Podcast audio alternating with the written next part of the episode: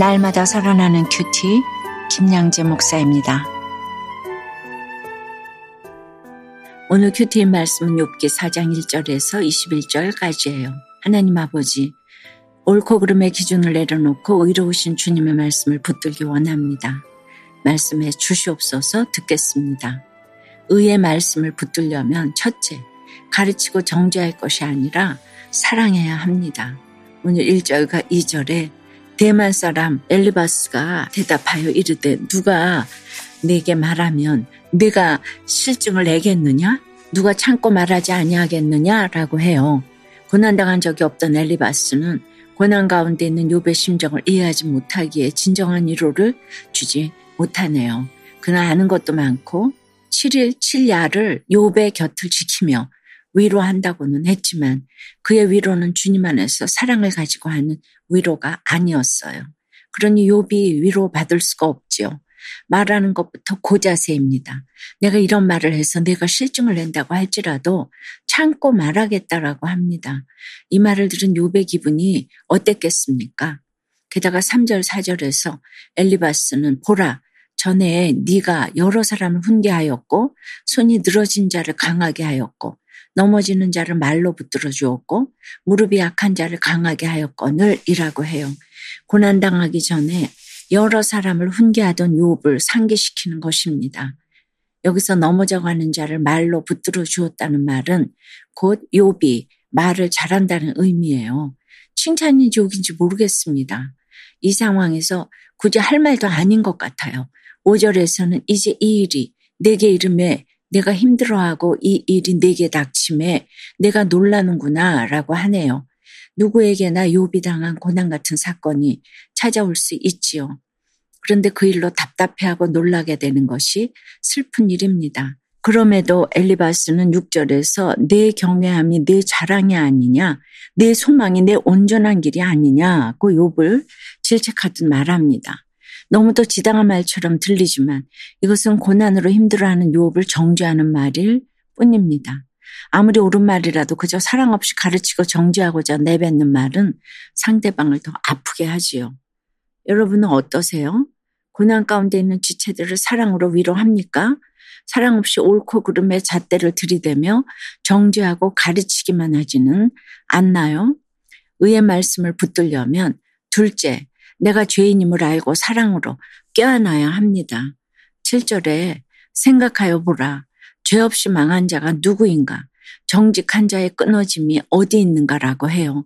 그리고 한술 더 떠서 8절과 9절에 내가 보건대 악을 바깔고 독을 뿌리는 자는 그대로 거두나니 다 하나님의 입기운에 멸망하고 그의 콧김에 사라지느니라고 해요.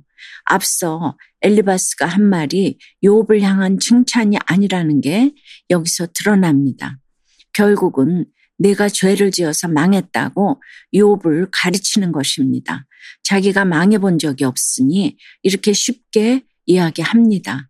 물론 죄의 싹은 사망인 것도 사실이지만 하나님의 은사는 그리스도 예수 우리 주 안에 있는 영생이라는 말씀도 사실이잖아요. 이렇게 상대방의 상황에 따라 때에 맞는 말씀으로 권면할 수 있어야 하는데 엘리바스는 욥의 상황을 전혀 고려하지 않고 일방적인 자기 생각으로 위로와 권면을 합니다. 10절 11절에서는 사자의 우는 소리와 젊은 사자의 소리가 그치고 어린 사자의 이가 부러지며 사자는 사냥한 것이 없어 죽어가고 암사자의 새끼는 흩어지느니라고 해요. 사나운 사자의 울부짖음이 그치고 부러질 리가 없는 어린 사자의 이가 부러지는 것처럼 요백에 찾아온 이 말도 안 되는 고난이 결국 요배의 죄 때문이라고 못을 박습니다. 물론 내가 당하는 고난이 내 삶의 결론인 경우도 있지요. 설령 그렇다고 해도 이렇게 상대방의 죄를 드러내며 지적한다면 누가 감동하겠습니까? 우리가 주님을 사랑하는 모습을 보이며 구원을 위해 십자가 지는 적용을 할 때 상대방이 감동하는 것입니다. 나는 의인이고 너는 죄인이라는 생각을 바탕으로 위로하면 거부감만 올라올 뿐입니다. 죄인끼리 위로해야 위로가 됩니다. 내가 주 앞에서 100% 죄인이라는 고백이 있어야 죄인을 껴안고 위로해 줄 수 있습니다. 적용 질문입니다. 나는 의인, 너는 죄인이라는 생각으로 상대방을 대하지는 않나요? 내 죄가 깨달아져서 다른 사람을 진정으로 위로하고 사랑으로 껴안는 경험이 있습니까? 인과 응보의 가치관으로 옳고 그름만 따지다가 자녀 고난으로 하나님을 만나 영혼권의 사명을 찾게 되었다는 한 성도님의 큐티인 묵상 간증이에요. 저는 믿지 않는 가정에서 태어나 정서적으로 불안했던 어머니에게 폭언과 폭행을 당했어요.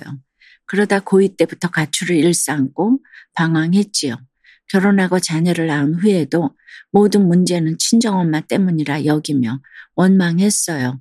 엄마처럼 되지 않으려고 부모 교육과 상담 대안학교를 찾아다녔지요.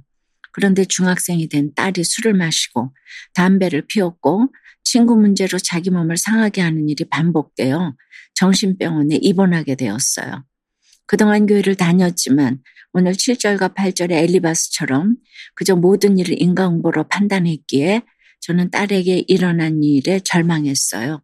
하지만 하나님은 제가 매일 말씀을 묵상하고 자녀의 사건을 공동체에 솔직히 나누게 하셨지요. 그러자 제 어린 시절의 결핍으로 자녀의 요구를 과하게 허용한 것이 오히려 독이 되었다는 것을 알게 되었어요. 자녀 교육에 몰두하느라 남편의 권위를 무너뜨린 것도 깨달았고요. 회개하는 마음으로 남편에게 사과하자 가정의 질서가 바로 서고 자녀들도 안정감을 느끼게 되었답니다. 그 후로 저는 지금까지 청소년부 교사로 섬기며 방황하는 청소년들, 자녀 문제로 힘들어하는 부모님들의 이야기를 들어주며 그들을 위해 기도해요. 사람들을 판단하며 가정의 행복과 자녀의 성공만을 최고의 가치로 여긴 저의 죄를 회개해요. 제 삶을 말씀으로 해석해 주셔서 영혼구원의 소망을 품고 사명을 감당하게 하신 하나님 감사해요. 저의 적용은 둘째 딸과 일주일에 세 번 이상 함께 큐티하며 적용할 점을 나누겠습니다. 남편과 대화할 때 가르치는 말투로 이야기하지 않겠습니다. 입니다. 12절부터는 엘리바스가 자신이 본 환상을 이야기하며 인간 가운데 의인은 없다고 강조합니다. 12절에서는 가느다란 소리가 들렸고 16절에서는 한 형상을 보았다고 하네요. 말씀이 아닌 자신의 체험으로 욥을 정죄하고 있어요. 엘리바스가 맞는 말만 하는 것 같고 대단한 체험도 했다고 하니까 우리는 그 이야기를 들으면서 헷갈리죠. 그러나 가장 큰 차이는 그 안에 하나님의 말씀이 있느냐 없느냐입니다. 하나님의 말씀이 빠진 이야기를 들으면 평강은 사라지고 기분만 나빠집니다. 신비로운 영적 체험을 강조하는 사람 중에는 이렇게 은혜의 하나님은 빼고 죄만 부르짖으며 강하고 무섭게 이야기하는 사람들이 있지요. 이렇듯 말씀을 근거로 하지 않는 이야기는 상대방에게 두려움만 줄 뿐이에요. 그러나 하나님의 말씀은 두렵고 무섭더라도 그 뒤에 숨은 주님의 사랑과 약속을 보여주기에 회개를 통해 감사로 나아가도록 인도해 줍니다. 사랑하는 여러분, 우리가 스스로 지혜 있다고 생각해도 영적으로 생각하지 못하면 지혜 없이 죽을 수밖에 없는 인생입니다. 무엇이 지혜인지 모르기에 내가 하나님보다 의롭고 성결하다고 착각하면서 내 죄를 보지 못합니다.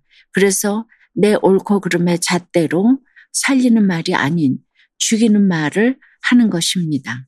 살리는 말을 하려면 그 누구도 아닌 나 자신이 죄인임을 깨달아야 합니다.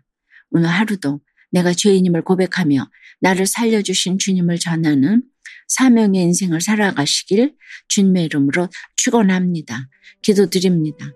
주님, 욥이 자기 생일을 저주하고 죽음을 갈망하는 상황에도 엘리바스가 욥을 책망하는 모습을 보았습니다. 다 옳은 말 같아도 욥처럼 낮아져 본 일이 없기에 욥에게 다 내 죄 때문에 이 같은 고통을 당하는 것이다 라고 말합니다. 저희도 낮아지지 못해서 엘리바스처럼 옳고 그름으로 판단하는 말밖에 하지 못할 때가 많아요. 그래서 살리는 말이 아니라 죽이는 말을 하면서도 그것을 알지 못해 누군가를 시험에 들게 할 때가 있음을 고백합니다. 불쌍히 여겨 주시옵소서. 똑같은 간증을 해도 하나님의 말씀 때문에 살아난 것이 아니면 그저 내가 체험한 것을 기준 삼아 내 죄를 보는 것이 아니라 다른 사람의 죄만 보게 된다는 것을 알았습니다. 내가 먼저 말씀 앞에 회개함으로 내가 죄인임을 깨달아 정죄가 아닌 사랑으로 다른 사람을 껴안을 수 있도록 인도해 주시옵소서. 예수 그리스도 이름으로 기도드리옵나이다. 아멘. 지금까지 우리들 교회 김양재 목사님이었습니다. 큐티에 도움받기 원하시는 분들은 큐티엠 홈페이지 qtm.or.kr 또는 유튜브에서 큐티엠을 검색하시면 도움받을 수 있습니다. 자세한 문의사항은 지역번호 031-705-5360번으로 문의하시기 바랍니다.